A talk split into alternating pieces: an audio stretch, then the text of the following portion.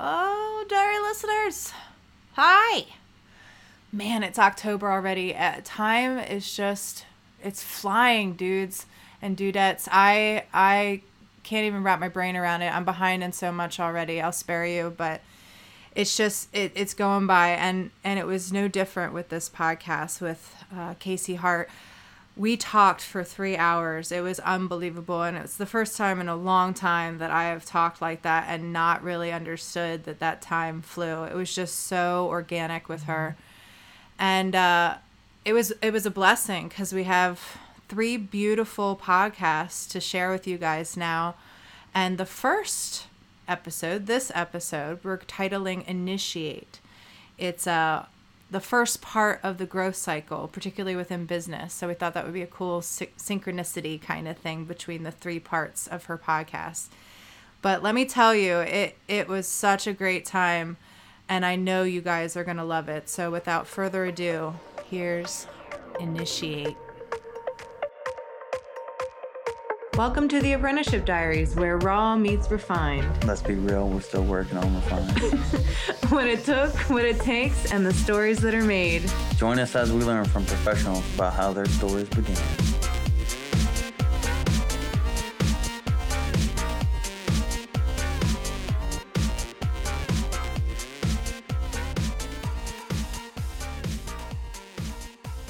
Hello, Apprenticeship Diary listeners. I'm here today again. We're doing a touchstone back with Casey Hart. Now she's a business owner and she owns Foxwood Tattoo Collective here in Eldersburg, Maryland. And who knew? Like, yeah. Hi, Casey. Hello. We were just laughing a lot. Oh my gosh. We haven't seen each other in a minute, so it was a lot of catch up. Yes. Time to be serious. Here we go. No. Nah. They love it. They do. They love the authenticity. Mm-hmm. And you were, I mean, it's not you, but I'm very happy to hear that the show has brought you a few clients. And you said that they weren't really, like, it seemed like the tattoo type, which kind of made me feel good, because if this can give people a different perspective on what we do and open people up to tattooing, I think it's such a healing, amazing thing. Absolutely. I also think that this day and age is so interesting that people can go looking for information and find it. Find the information they're looking for and then find more. Mm-hmm. And then not only find that, find a community behind it. Then find like-minded people, like-minded artists with like-minded focus or values. And that didn't used to exist. We used to just walk into the closest place and say, I hope you're good at portraits, man, because I want this portrait. Yeah. So, hold your breath. Yeah, it's changed completely, and it's so neat that somebody can go looking for this information and say, you know what, I would love to know more about what a tattoo apprenticeship is like. Mm-hmm. There's podcasts out there. Wow. There's books. There's YouTube information. There's people that are hosting online courses. There's seminars. There's conventions. Like, I was so hungry and thirsty for all that information. I would have done anything and everything on the planet to earn it. And that's what they made you feel like, mm-hmm, as well, that this was gatekeeping and we have to, you really have to earn this information. And it's so wild that someone who has not one drop of ink on their body can learn and dive and find an entire community without ever even stepping foot in a shop. It blows my mind.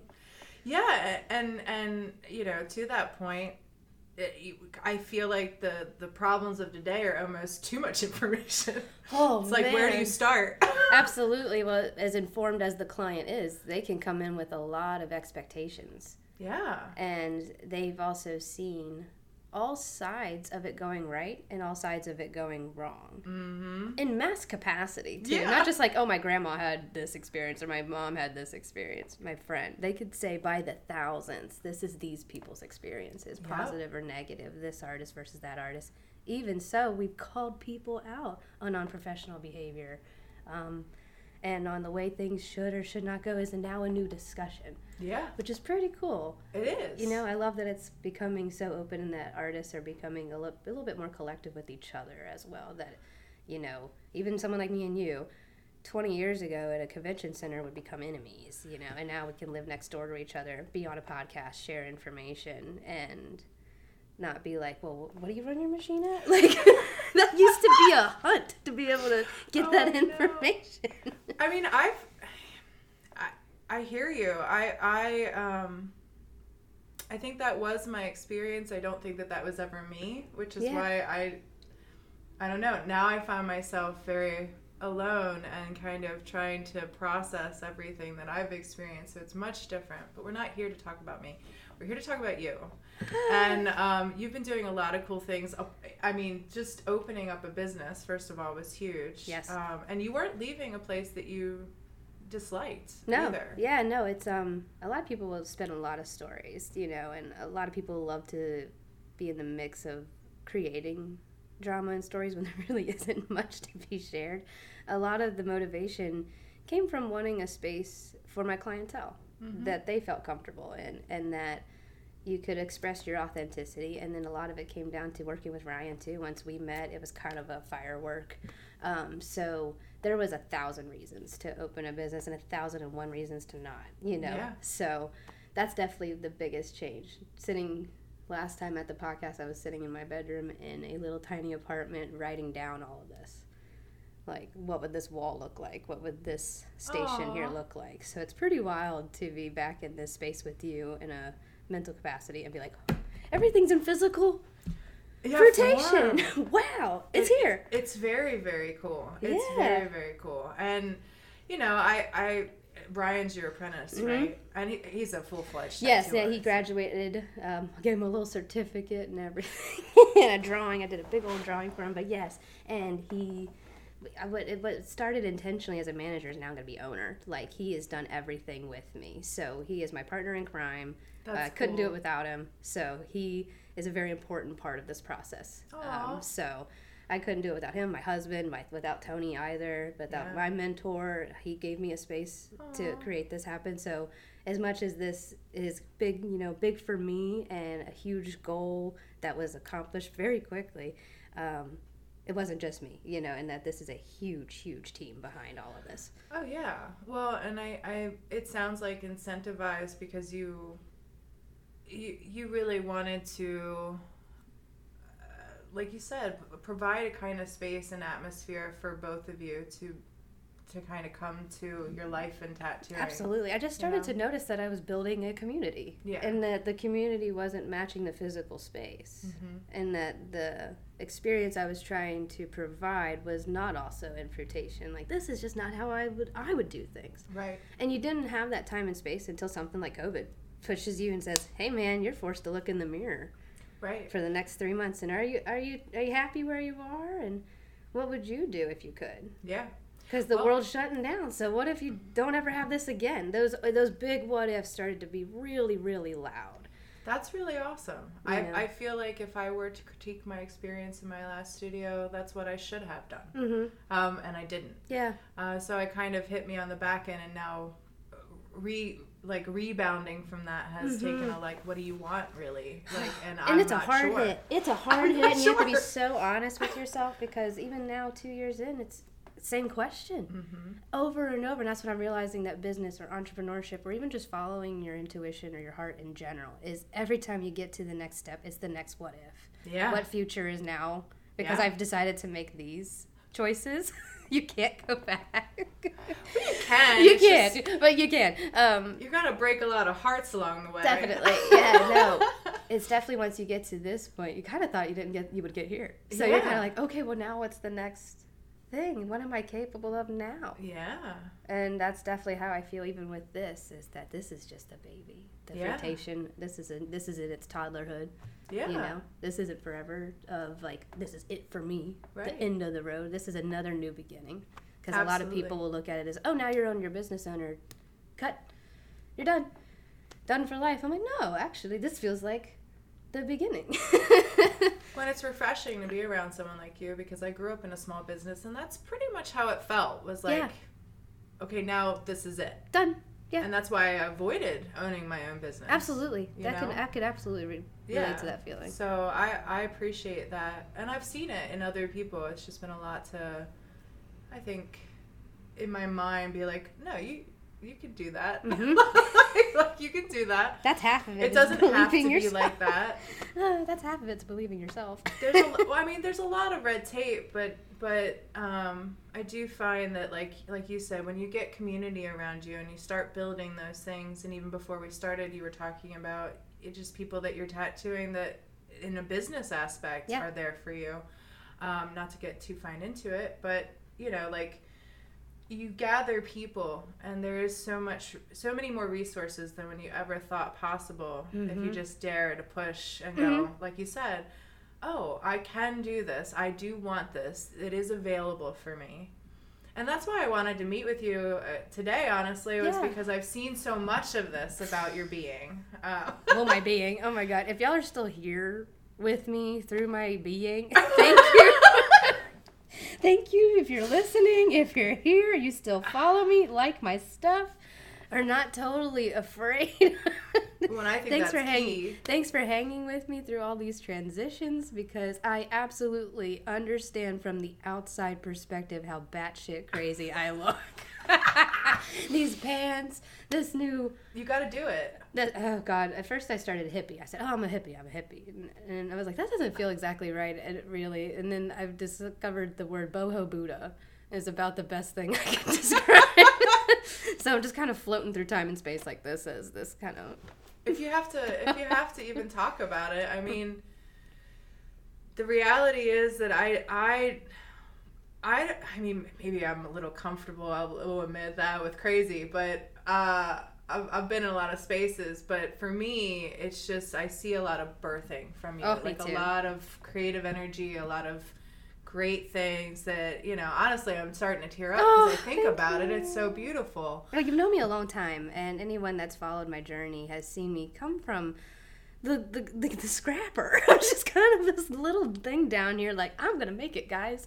I'm gonna make it. I loved you then. Yeah. Like, I loved you then. I was a scrappy like, this hustler. Girl's got fire in her belly. You know? And I didn't know where it was gonna. I didn't know where it was gonna lead me, but I just knew it was there, and I knew to follow that, listen to that, and no other noise. There was so much noise. I didn't realize how much there was. Thank God, ignorance is bliss. Thank God. True. It seriously was, because true. I'm hearing it now. Mm-hmm. I'm hearing a lot now of things that were said then, things that were said now, or even recently. And I'm like, really? Oh, wow. I don't care. Because isn't it great when you don't care? Yes, it's in the past. It's so in the past. And even if it's being said now, anybody that spends that kind of time is still living in their cycle, still living in their lies. Like, I'm living in my truth, and I do not spend my time speaking about others' lives. I have way too much. Yeah. It can't hurt. It can only hurt them. It does. It can't hurt you. Yeah, and their comments or anything is really just their limitations being projected, is what I fully understand now. And that took so much time. It took so much practice.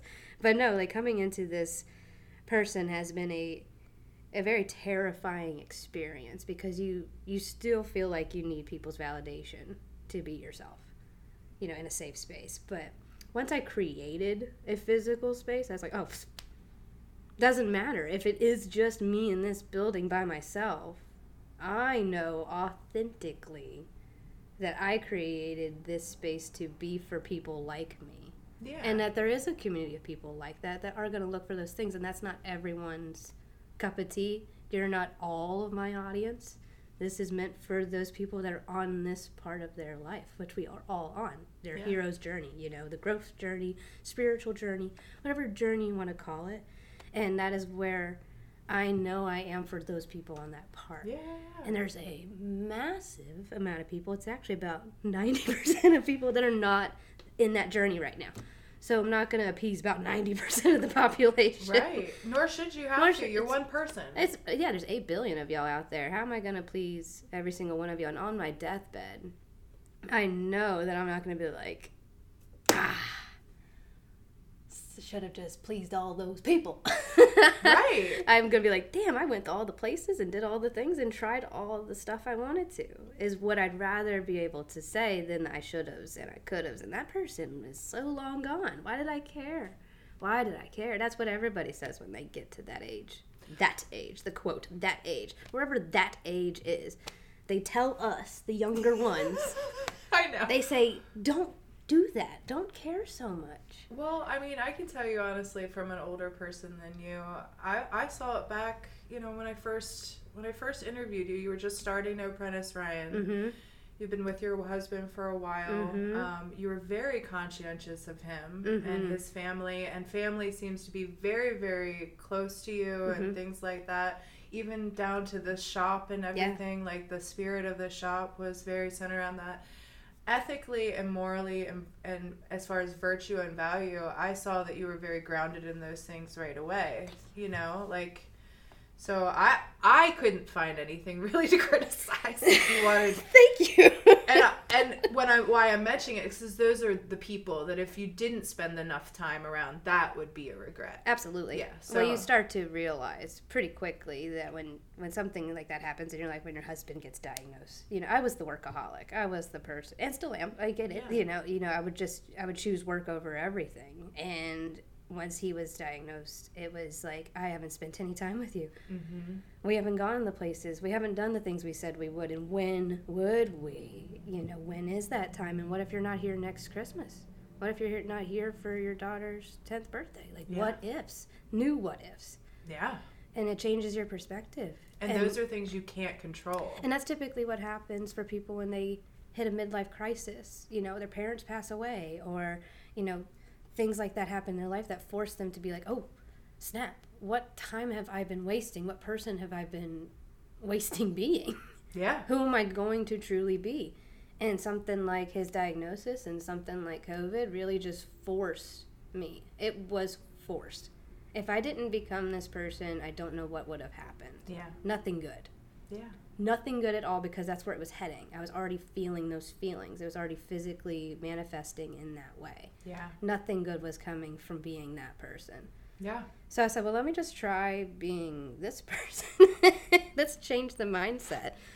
That's and see what leap. Happens. See what happens. And this happened in 3 years, making those choices. Yeah. And I'm like, okay, well. Let's start making more like that. Yeah. And your body loves to learn to love it. Mm-hmm. Do you know what I mean? Yes. Where your body says, you know, I'm afraid of failure, so I'm just going to keep failing. Well, if I try succeeding and actually succeed, my body loves succeeding. Yes. So I'm not in that vein right now, but yes, I felt it. I felt it. Yes, and that's kind of... Or I try to stay as long in that space as possible. It doesn't mean we're always there. But I'm more aware of that space. Yes. More so. Well, and that's good because you have a basis for comparison. Yes. And the yin yang. If you understand this one, you understand right. that one. And right. I've just physically have told myself, I just expect myself to do bad. I expect this to go wrong. And I'm also making choices to make sure those things go wrong. Yeah. Stay in that space. Be around those people. Keep doing the alcohol. Keep yeah. doing the bad things. Yeah. Keep yeah. making the bad choices so that cycle will continue. Mm-hmm. I was like, well, what if I make really good choices? And, like, consistently. Yeah. And without fail. And, like, someone else is holding everything up for you. And you yeah. can't fail that person. That's who I was starting to listen to. That's good. That's really good. And then it sucks. You're just like, no, this discipline hurts. Oh, choosing hard sucks. Because it is. It's two choices. Well, in the beginning. All the time. Yeah. In the beginning, everything. It's really hard. You know, you have two choices for every single choice, all the way down to the things you drink, eat, the clothes you wear, everything. And there's an easy choice and there's a hard choice. And yeah. what I've discovered is that the easy choice is very... hard later. It's easy now. It's easy to hit the alarm. It's easy to grab the fast food, and it's easy to skip the meal or whatever. That's why they call it a temptation. Right. Oh gosh, you're so right. And then I found that the simple things are difficult. Yes. Eating right, having a good business, having a good marriage, you know, being a good friend and just texting back. The simple things is actually difficult. Working out, you know, simple but difficult. And now I've realized that every choice that's put in front of me, I have to choose hard. Mm-hmm. I choose hard every single choice down to the smallest butterfly effect level. That's great. And I've been doing that for 3 years and it hurts so bad. But it feels great. So good. Look at all of this that's come from it. But. It becomes a rhythm that isn't yes. you don't even have to think about eventually. Yes, it's a discipline. When someone like artists, someone like entrepreneurs can be in a state of undiscipline, because I'm the one that can decide to cancel this today. Yes. And I wasn't always a disciplined person. Right. So that's why I am this way, that my values are integrity. Mm-hmm. You know. So when you mentioned it, I mean, because I think societally we are given so much leeway to be kind of a mess. It doesn't really, I mean, I've now listened to so many podcasts that are better than mine, I can say, honestly. The Tattooed Mind, mm-hmm. all about recovery and things like that. Like, the avenue to which, I mean, it's a wonderful thing, because most of these stories are, I hit rock bottom and I came back out. Yep. But the avenue that tattooing gives you to hit that rock bottom is insane, because of how open it is and how much it asks you to kind of step up to being your own person and regulate your life. You have to. You mm-hmm. have to. And I do think that people who get into this, they get into it for a lot of different reasons, but I think sometimes they get into this because they see this way to kind of heal themselves and have relevancy and all of this stuff. And thank God, like you said, you started out with gratitude towards your clients and the people that have followed you on this journey, because that's what brings you back. Yeah. You know? Absolutely. You have this responsibility now yes. that you never had, and you're yes. like, oh my God, I can't, for all this that this has given me, I can't ruin this. Yeah, it's your new state. It's also your just new state of being. Now that yeah. you've made all of these choices, it's just who you are now. Mm-hmm. I can't deny this person. I can't yeah. deny the choices she's made and the role she plays and what she's here to do. Right. Oh, man. And now that I've discovered that purpose, it's just undeniable of the why I get up every day. Mm-hmm. And I would say now that I can physically say it, I think my purpose really is to be here to teach courage and authenticity. And that's good. And just in any way, shape, or form. That's all through tattooing. That's all through just You're being right. myself, you know, having conversations or doing the other things that I've been, you know, learning to do. I believe that it's something that we lack is courage and authenticity, especially as far into technology as we're getting, and we can't tell what's real or not real anymore, just scrolling up and down on our phone. And I mean, just seeing something like, oh, this new season of this new show is going to come out. And then my husband's like, that's not even real. And I was like, oh, wow. Really? They're so like, there's people that spend time. They hyped me up on that. They hyped me up. Wow. So even, and I know about the AI stuff and everything too, that it's scaring, you know, digital artists, music artists, everything like that. So I think that authenticity is something that is really going to become more and more valued. Being able to do things by hand and say things in person and have emotional intelligence is going to go very far.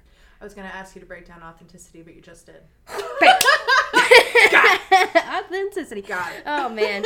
I would say, you know, a lot of it's just, it's choosing the things that feel good, despite what everybody else says. Of course these pants look ridiculous. But they made them. No, they made them because of people like me that want to wear the comfy pants. They look very They're beautiful. These are like beta pants. They're like beta great. Fish. I love this. I love that you wore your favorite pants today. I can't get enough of them, you know. You know, it's just choosing things that feel good to do, to say, and to be. And you would not believe how many things you say and do on behalf of someone else, or a self-limiting belief that... Mm-hmm. You won't read a book or listen to a podcast because of one thing somebody said to you one time in fourth grade, that podcasts are stupid, books are dumb, you can't read. It's just something silly, little tiny thing like that. Or even that your mother's around and she doesn't want you wearing that kind of shirt, or she doesn't want you doing. I haven't worn, okay, here we go. I haven't worn a bra in 3 years. Guys, ever since y'all have said don't wear a bra through COVID because you're going to live in your house for 3 months, y'all should not have done that, because I experienced a life without it. Put one on for 10 minutes and I said never ever again, because I went down to the why. Why do I do this? Why do I put this on? Then I did the math that about how A, uncomfortable it is, and B, what you would spend a year. But then I take off my gloves at least 3 times a day to adjust my bra straps. That costs me money. Well, shit. I started to get down to the nitty gritty of business of wearing a bra. I said, hell no. Oh, if I did that to, I'm addicted to them. There's a lot of things that I'm addicted to. Yeah, I get it. Boots is one for me. Yeah. I love boots. You know, I can't get enough of boots. But there's, there's a lot of people that'll judge me for that. They'll say, oh, you should wear a bra. You know, and they'll judge and they'll look and. That's weird. You're the weird one for looking. Well, the weird one for not wearing one? I'm not sure. Not even. I haven't really figured out my argument on it necessarily, but my argument is I'm comfortable and I'm here on this planet to be comfortable, so I'll be comfortable. I mean, again, with being a tattoo artist, I do think that we get a lot of leeway. I mean, sure. Even fully in a bra, I can't take my boobs off and put them on a shirt. I would. I'd leave them home. We all would. Completely irrelevant. To what, and they get in the way, and I've had men admit that like I know they were uncomfortable because it was weird because my boob is literally like resting in their forearm, hand. The forearm is the worst one. Yes, and they're like, Amy, like I'm not gonna lie, if you weren't hurting me so badly right now, this would be a completely different series of events. And I was like, yeah, dude, I can't take it off. And I got to do what I got to do to get to where we got to go. I was like, enjoy what you can. Yeah, even don't squeeze it. I have a stress ball for that. And it's shaped like a boob, if you would like. Something with nipple. It's even got the little ridges on it. It's got all the textures for you. It's like, if you want a stress boob, I got one for you. Here you go, my mine God. Is not it. For free. Someone like us becoming a tattoo artist or getting tattoos, that's already kind of a middle finger to society. Just the first time, like, oh, got a tattoo. Screw you, Mom. Got my nose pierced. Screw you, Mom. It's those really small little things like that add up to really those small choices of being comfortable in who you are and what you want to look like, what you want to be like. Yeah, it could be very. And that's just physical, Then it comes way down into how the choices in which how you treat others and how you what you say to others and how you respond to others. Those are all very authentic things too. That people pleasing and pushover is not being authentic. Right. That's not a good quality. And I was that person for an insanely long time. And, well, like you said, in our day, the supplication and humility that we were asked to have for this profession, which I, honestly, in recognition of it, I can't say it's completely wrong because I do think there's a lot of people, like you said, that now with all the information are going, you guys are gatekeeping. It's like, are we? I just posted everything I tagged every needle and every product that I use.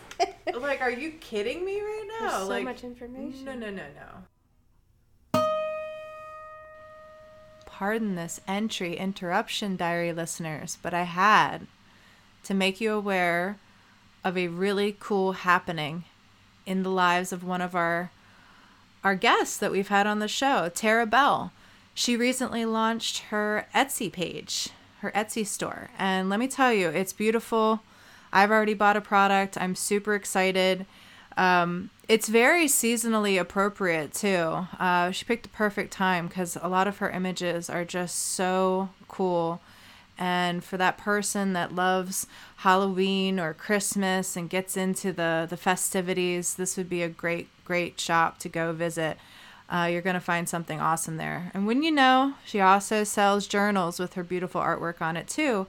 You know how we like a good journal, diary entry. Hello. So go to Tara Kendall Creations on Etsy. That's Tara, Tara, Kendall, Ken DAL Creations. If you type that in on the Etsy space, you'll find Tara's wonderful shop. Go crazy, guys. Help support our friend. She's worked really hard. We're proud of you, Tara. Kick ass, girl. Back to our podcast.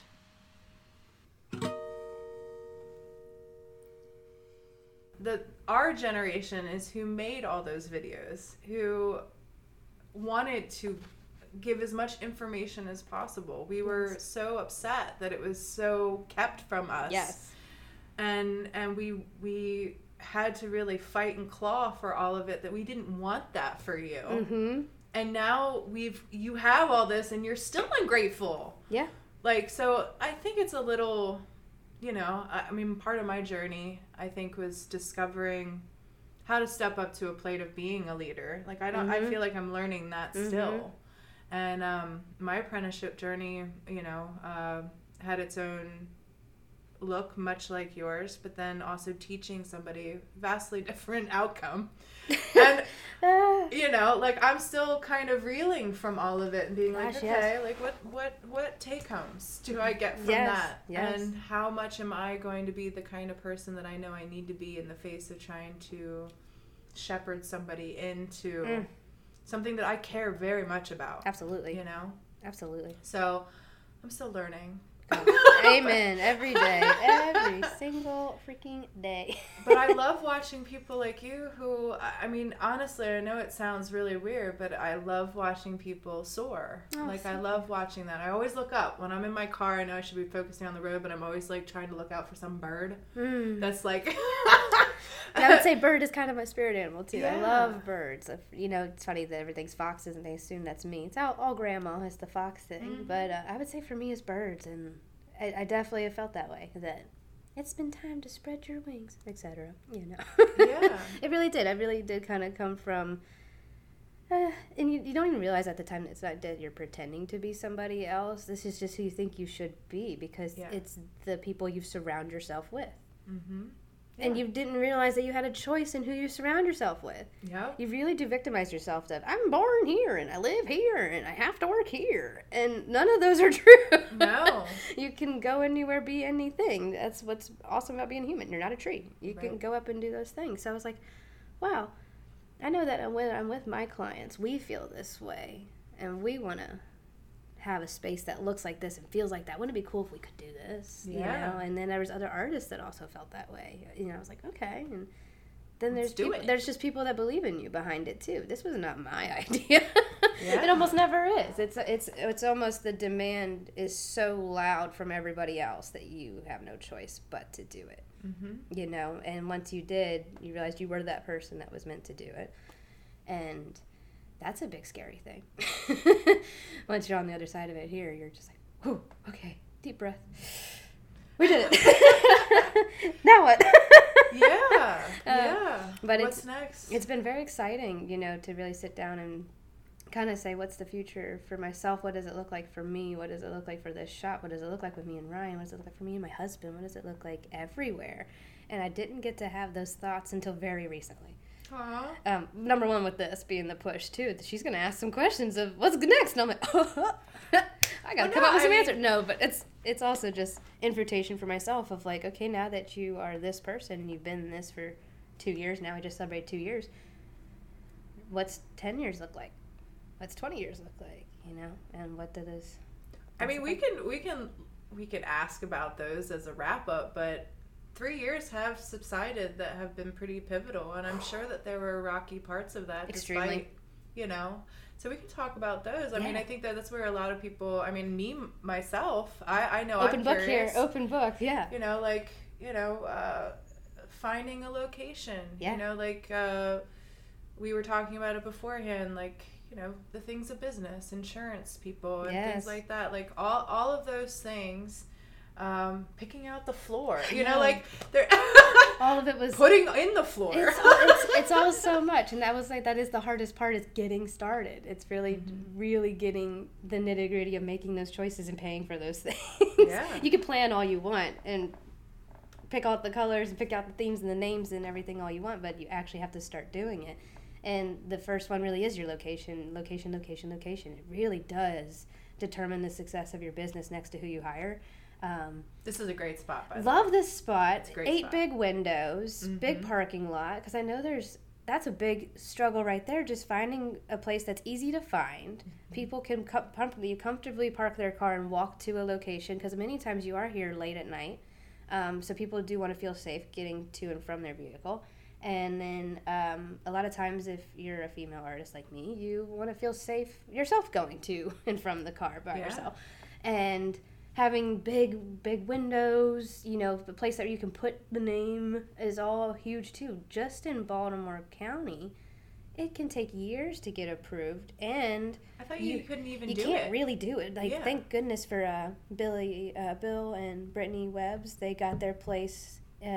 Is this? No, I'm just pointing to it. Oh, okay. They have a which shop. I do love these. Yeah, they're gorgeous, aren't they? They're gorgeous. Home Depot. I do want to get that. They got Studio Noir up in Bel Air, but it took them like 3 years in front of a judge and everything. And wow. I know a lot of places in Towson, you can't even put up the word tattoo.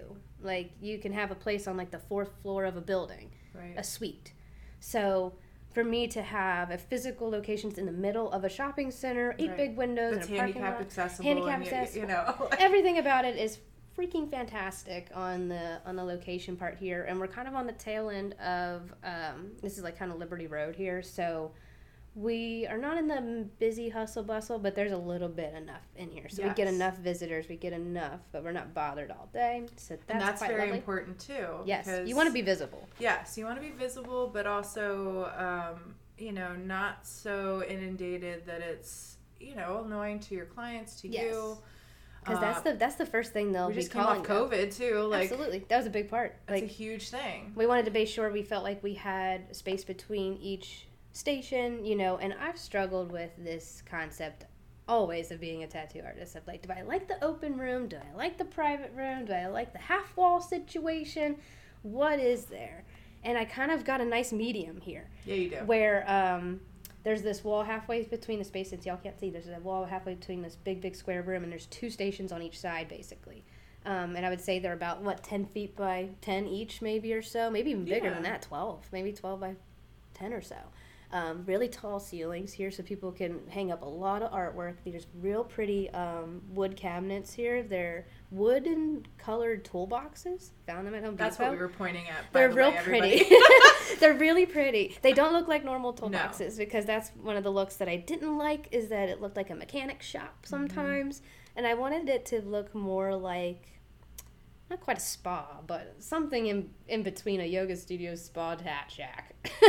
It still has got a little bit of tattery, but it's got a little bit of a breath of fresh air too, where there's a lot of light, a lot of green, a lot of breath. You know, I mean, part of the reason why in Baltimore County that they basically segregate tattooing to a not for the public kind of thing. So you either have to be in an industrial space, or you're kind of pushed. I mean, really, that's it. You're, like you said, you have to be in this really awkward space. It's similar here. Sykesville had right. a township right. ordinance. Oh, okay. Good to know. That said, you know, I couldn't be within X amount of feet of some things, or within X amount, I had to be within X amount of feet of 32, which included schools and, you know, churches and this and that. So that's why we have to be off to some skirts. But this is Carroll County, but Sykesville had its own kind of ordinance, so even down to the cities could have their own thing. So even if your county has ordinances, even down to their own cities could have their own rules. Downtown Sykesville definitely does. It definitely did. Yeah. So me being up here on this part, I got a little bit more leeway than I would have downtown, right? Where it is downtown, like the real cutesy wootsy, kind of shopping down there. That's cool to know. So it wasn't one of the easiest, and it wasn't one of the hardest places to get zoning-wise, but it was definitely up there, where I was on the phone a lot with zoning. That's probably one of your biggest battles at first when you're looking to get a location, in Maryland particularly, that some counties have some rules, some don't. Like, I would say one of the more loose ones is Anne Arundel, and that's why there's so many shops down there. Got you. Because there's hardly any rules, you know. And then Carroll County is sort of in the middle. I like that. I've always loved Carroll County. My boyfriend has wanted to push their pizzeria, or at least have an extension out in Carroll County. Yeah. One, because we love to eat, but give me out here. Yeah, they need a good place. But I would say, that's one of the bigger ones is location. And then I would say you would believe how much you're hung up on for saying, I want to be a tattoo shop. They're like, no, we don't want your cigarette hoodlums outside cursing and partying. I'm like, but look at my nice business plan. It's going to have plants in it. They're like, no. Well, and that's the thing about these chests that you were saying. They look warm. Yeah, so even in my, so your next big step really, I would say, as silly as this sounds, really is a business plan. I had a 15-page business plan that was literally what the numbers were going to look like, what my clientele looks like, Ryan's clientele, and then kind of what this physical space would look like. I already kind of photoshopped a whole image together, what this place would look like in some capacity, and then even what the sales would be expected, and the growth that was expected. And that's actually what the landlord liked so much about me after meeting me in person. Number one, just meeting me in person was like, hell yeah, you're a nice lady. Yeah, you are. Number two, they're like, you have a really impressive business plan for being a nice tatted lady. I'm like, I know. And that's kind of their selling. Who would have guessed it? Who would have guessed? I would say a business plan might be important just to give them a different perspective of what you're offering, because they absolutely have an expectation. Right. When they say tattoo shop, they're going to think in their head 1960s Tat Shack, Right. So if you have any capacity, even if it is just your Instagram or website, something that can show them what your plan is, what you expect to provide, they may see it as an asset. And they're like, oh my goodness, you might be bringing in all kinds of different people for us. You brought in numbers too. Mm-hmm. I mean, recently I had to get a car loan and they were like, oh, we're going to need pay stubs. And I was like, I pay myself. Like, can tax return? Oh yeah, tax returns. But you have to show a consistency of business and numbers. Yes. And, as an independent contractor or something like that, tricky. It's a little different. It is. And they have a little bit more leeriness. They do. That. They they side-eyed you a little bit, and they start thinking about all the dirty businesses you could be doing, even though it's just art. Yeah, like, guys, I'm just art. I don't do anything frisky. People actually pay a lot for this. They do. So, trust me, I'm just as surprised to be here. I know, right? It's incredible what people will do. I mean, and then really it's your next big thing is everything in who you hire. Yeah. You cannot negotiate your values and what you want to come out, what client experience. If you were the client coming into your shop, write down everything from head to toe that you would want to experience. Yeah. And then create that and only hire people that will provide that experience. Yeah. Easier said than done. I couldn't even say that, to be honest. So it's so hard. And I understood how hard it would be. Coming into it now, I'm like, this is fucking hard. And now 2 years in, I'm like, this is really fucking hard. Yeah. It's really fucking hard.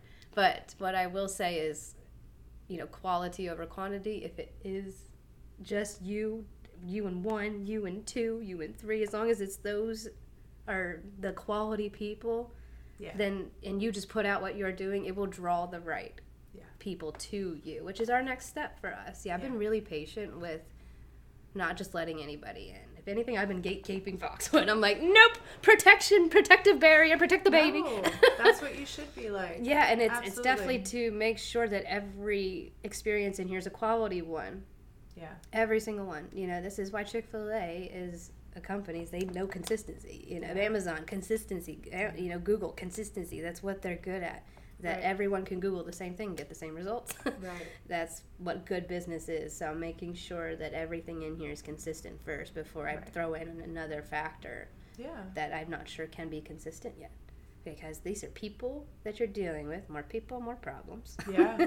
And the more clients is more client potential problems. Yes. So I make sure that things are really well monitored to have a quality and safe, protective experience for everybody. So who you hire is extremely important. And then knowing your why and having their expectations for those also be set. Their values have to match. So that's really tough, too. It's very tough. Well, and it's, everybody, I think, myself included, you come in hot, you really has set for yourself some epic expectations, but, every day is another day. Yes. And those are, that, like you said, more people, more problems. With people, there's just mess. Mm-hmm. And it doesn't, I think very rarely isn't intentional, but it's just mess. Oh, it's very rare. Actually, what I've actually learned, it's very rarely intentional and very rarely personal. Mm-hmm. A lot of times it's their stuff going on inside them, their head, their trauma, their family, their things going on that are just affecting their performance or the way they show up today, their way of being. And that if someone loved them harder, they would change or be aware or be like, oh my God, I know this isn't who I am. I know this isn't what I'm supposed to be doing or how I treat others. Right. But most of the time we're all in our own thing to be caring about another person's well-being. Yeah. Literally their well-being. Yeah. We don't care because we're usually not even in a state of well-being. How can you love others if you don't love yourself? So most of the time we're not even in a well-being. Well, and to that point, as a business owner, it's one, getting it and seeing it, and then also knowing that, like, what is my responsibility as a business owner and what does that love look like? Because I gotta be very careful because I can't get too far within that. The balance is extremely hard, even after my experiences with other business owners and being as close as I was to their process of this. I was a front row seat to all of these processes of hiring and firing, and I was like, I can't feel this way. Yeah, you can. You get here over here, you're like, oh man, this balance is hard. Yeah, it's impossible. I actually think one of the I don't like the word impossible because it literally break it down to I'm possible. I love it. Yes. So I don't love it, but man, it does feel like a balance that once you've got a hold of it, changes. Yes. And you make an adjustment, and it's a new boundary, and it's constantly evolving. Yeah. Right when you feel like you got it, which is kind of like tattooing or any new skill. Right when you feel like you got it, something comes down and says, "Guess what?" That's why I love it too. Is that I can't believe how much I learn every day. It blows my mind how much more I learn every day. Yeah. And then I'm like, people pay me for this. Yep. Oh my God! Do you know how much guessing I just did? Well, how much learning I just did? And to that point, you realize how and this is key for people who get tattooed. The breath is. Because I feel like those deep breaths that you're like, huge. Okay. Well, I taught Ryan and anyone who works with me close enough that you breathe in and breathe out your line work. Mm-hmm. You know, I also do this when you get tattooed by me. That something I started recently is before we start, we breathe in and breathe out, breathe in, breathe out, and then when you're breath in, that's when I go in, and your body goes into that needle experience, and it fully accepts, like, okay, this is happening, instead of that jolt of, now we're here. Everybody wants to tense up. My boyfriend's like the worst. I'm sorry, Rico, but we love you, Rico. We love you, but you are the worst to tattoo because he just white knuckles everything. I'm like, dude, fucking breathe, relax. I think one of the most underrated tools as a human is breath work that we don't teach, just in kindergarten, just in business, just in schooling, just in the family, you know, just as simple as tying your shoes and, you know, taking out the trash. Breath work should be just as important, in my opinion. It's a part of being human, that the breath is there all the time, but once you actually realize the purpose of breath and what it can do for you. His breath work is for lifting like 600 pounds. Yeah, so I can't do that yet. Well, we're well on the train. From what I've heard from him, you have to be of a certain disposition to even get to that point. But all I know is that when I start seeing him going into Neanderthal, like monkey mode with whatever important thing that he's holding, and I see his face. Down. Getting to that, like, I'm going to break it. Yes. Like, because he's going to break it. Yes. I'm like, give it to me now. Yes. Give it to me now. I don't want broken things. Because he doesn't understand the, like, that subtlety breath work. He gets intensity, which is why I love him. Yep. And why we're drawn to each other, because, you know, tattooing, it's you become this person who's so sated within intense spaces. But that's why he likes it. Yes. Because I bring him a lot of peace. Because don't you love it? Don't you love all this peace I'm bringing you? Right, exactly. Well, and it's weird because it doesn't, on the outside looking in, it does look like that. Like, we're yelling at each other, but he's like, oh, this is nice. I'm used to loud Italians, like, being in each other's business and grabbing me and shaking me and yelling at me. And that's his level of intensity and lifting heavy weights, but like the breath work that comes from, you know, being around somebody. I think that, and that's why I'm so happy that a few people that listen to the podcast came to you that didn't even consider it otherwise, because they probably had in their head, like you said, like the people what it's like who to be a tattoo artist were taking you into this space, like, oh, this 1960s tattoo shop, like I'm gonna have to. And I didn't, I was, Something that's new to, what's new in my life too, I guess now, is like my presence on social media. It was feeling for so long something against me being female as an artist for so long. So I kept my body and pretty much my gender just completely off my Instagram. You couldn't tell for a really long time, even if you didn't know me, people would assume I was a guy. Casey's a gender neutral name, you know? So it was kind of fun for a few years. Even in your presence, like, that was a thing, too. Yeah, like, yeah, for sure. You definitely, sneakers, hat. Yeah, no, hat backwards. Covered your hair, yeah. Yeah. It was kind of like I had to be this masculine kind of person, you know, and that I couldn't put my name out there, you know, or my like womanhood out there, because it was already so negatively talked in the community. Like, you're bucked because you have tits. You can't be pretty and talented, you know, all these things. So I just made sure that was never the excuse of why I got successful. So I can say that, like, check, you know, good job, Case. But now that feels so unimportant. It feels so important for me to share myself with my clientele, because once they meet me in person is the reason they work with me again.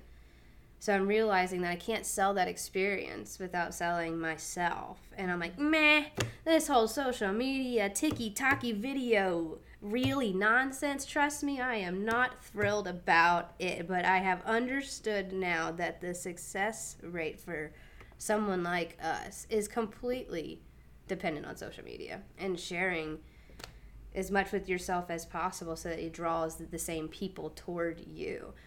The more I share about what I've been through, my experiences, even down to the clothes that I wear, it really is drawing more clientele like that toward me, and that people appreciate what I'm sharing, and it's making me more human. I didn't realize people didn't see me as human for quite some time.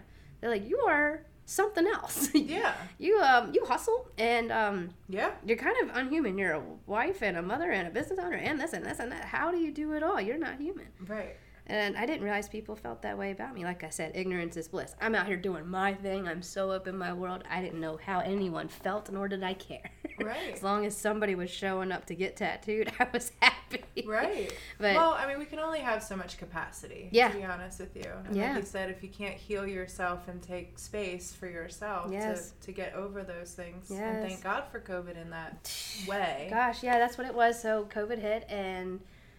I was working at Diamond Dagger at the time, so I'd already met Ryan. Tony wasn't there yet, but COVID hit. That was like right at the beginning of Ryan's apprenticeship, so maybe only a couple months in. And I just got to the mirror every day. I was just so upset with my body. It started very physical. I'm like, I hate this physical body. I hate my fat, my acne, my stretch marks, you know, and it's never going to go away. I listed every excuse in the book like anybody else. I love eating. I love carbs. I love pasta. And I'd rather be happy and fat than skinny and miserable. You know, I said all of those things and said it was completely uncontrollable. There's bad genetics. You know, all of women in my family are big, so I'm going to be big. You know, it's just the way it is, you know. And I was like, no, it wasn't, bitch. You used to be skinny. You used to be small. You were a small person in high school. Actually, people used to tell you you were so small. You are physically a small person. I am physically a small human, guys. I am 5 foot. Her nickname is Baby Hands. Baby Hands. These are 4 inches. Ironic. They are 4 inches tall. I'm a small physical human. And I avoided a scale. I avoided a gym. I avoided taking pictures. I avoided everything to make sure that I was never going to come to terms with the person I was growing into. Then I was in pain. Physical pain. My knees hurt. My hips hurt. This started to hurt. Then I had vitamin D issues, iron issues, anemia, cholesterol problems. I was like, I'm 28. And I had tendonitis, arthritis, osteoarthritis, hip bursitis, 2 tears in my IT band, going to physical therapy 3 times a year for 3 different ailments. I'm like, what on earth is going on? Mm-hmm. Enough is enough. Yeah. It really was. Like, enough's enough. Yeah. And I remember the physical conversation. I remember Mike holding me in the mirror, and he was like, I love your body. And he's like holding all my chubs. And he's like, I love everything. And I was like, I don't. Right. I don't. Yeah. And it hit him like, oh, shit, I didn't know you felt that way. I didn't either until right now. And I got into bed with him, and I said, tomorrow's changing everything. And that was October 22nd, 2019. I said, tomorrow, everything changes. I didn't know what. I just know it meant tomorrow, everything changes. So I kind of woke up the next morning. I said, if someone were Magic Genie, Magic Wand right here, right now, waved it and said, this took this thing from you that you would like to change, what would it be? And for me, it was my addiction to soda. I was super, super bad with the soda because I wasn't saying I would like a straight edge person, but I would say that because of my childhood, I didn't explore a lot in alcohol or drugs. So Coca-Cola was my cigarette, you know. I never even had a cigarette in my life. And I keep drinking and a very, very little drug use at that time ever in my life. And I just said, you know, Coke's no problem. Not cocaine, guys. Coke. Coca-Cola. Coca-Cola. I was like, Coke's no problem. Which used to have Coke in it. Which I should have brought that back. I'm telling you, man. But gosh, that's how I was excusing it. It's like, oh, it's not drugs. It's not this. It's not that. It's just soda. And I was doing 7, 8, 9 sodas a day, walking to the 7-Eleven, just cracking them open, buying a crazy amount of those. And I said, if you could just take that away right now, do it. And I said, well, you could. Just stop drinking it. I'm sure that was hard. What? No way, Casey. No way. It can't be that simple. Did you go cold turkey? Yeah, cold turkey. Damn, girl. Cut soda, cold turkey. And you can ask the Diamond Dagger crew how that 6 weeks went of me literally pulling my hair out and screaming at everybody, but I had to do it. It was one of the hardest things that I seriously had to do. Man. It sounds so silly, but it was like, this is a drug for me. And I had to work it through a couple hours at a time. Like, no, dude, you don't need this. You don't need this. You're fine. You're fine. You're fine. So once it was soda, I did that 30 days. I was like, oh my gosh, I did that for 30 days. That's so wild. And my body feels good. I was like, how does your body feel? I'm like, I definitely feel less bloated. I feel less tired. And if I made that one change, what else can I do? What else can I do? And I was like looking around the room, and my friend Ashley was starting the keto diet. And I was like, well, maybe I could just kind of do that with her. See how that feels. I did the keto diet for 3 months, lost another 20 pounds. So the soda lost about 10. And then doing a keto diet let me lost another 10 or so. And it just kept going from there. It was just making healthier choices from there. And I never went down into let me calorie count, let me go to a gym, let me get into this supplement or this program. It was just, there's choices and everybody knows which ones they should make. Should you pick up the Starbucks? No. Should you pick up the pizza or the Caesar salad? You know. Everybody knows. And I came down to, well, I make over 1,000 choices a day. And if I were to add them up, 600 of them were bad and 400 of them were good. Why can't we make 1,000 good choices and see where it goes? Whew. And that's what I started to do. Every single day was just a new one. And then I started to add multiple at a time. How many new things can I do? And it's led me to this. I've lost 75 pounds. That's awesome. All of my numbers are green. No more anemia, no more iron, no more cholesterol problem. I don't have anxiety. I don't have depression. I used to have those things completely dictate my day. And they no longer do. And it's a whole new mindset shift. It's awesome. It's nothing physical or external that happened. It was all a mindset and in my choices. And then I started to realize that's everything. That's everyone. Right. This is the human default. The human default when we go to bed and wake up in the morning is, I don't want to do this. I want to stay in here and do the same thing over and over. Mm-hmm. Well, you will never achieve any new result. Yeah. You're going to get the same results from doing the same thing. So you're going to make the same money at the same job, with the same car, with the same people, in the same house, on the same street, on the same place. Right.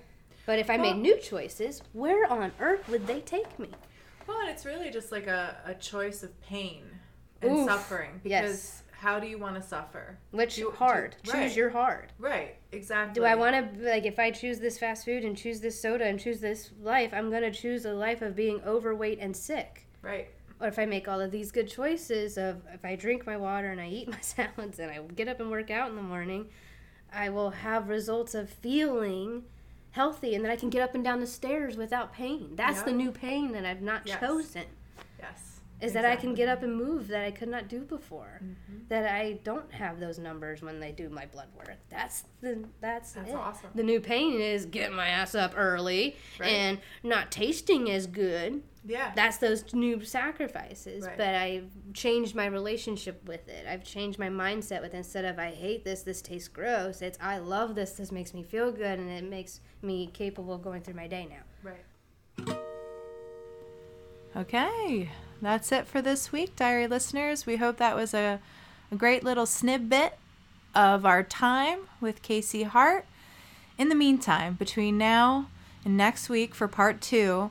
We hope that this helps initiate some wonderful things in all of your lives. As always, I wish you all the best. God bless you, listeners. You are so, so important to this podcast. I can't thank you enough. Thank you, Casey, for not only giving one entry earlier years ago, but now connecting back with this podcast, sharing yet again some wonderful stuff with our listeners. It's just so valuable, and I'm so grateful for you. Thank you. You truly inspired me. I don't know what's next still, but what I do know is that it's October, and it started a few things. Not only the launch of this podcast series, but also Inktober. We got Halloween coming up. The holiday season's popping off. At the mid part of this month, I'm going to be at Paradise Tattoo gathering. It's just wicked, crazy, awesome. All the things that's happening. A little overwhelmed, but very excited. So to all of you guys, we'll catch you next week for part 2. Thanks, everybody. Thanks for listening. You can find The Apprenticeship Diaries on Twitter, Facebook, and Instagram. Our IG is the_apprenticeship_diaries. If you would like to offer constructive criticism or an interview, drop us an email at theapprenticeshipdiaries@gmail.com. We look forward to hearing from our listeners.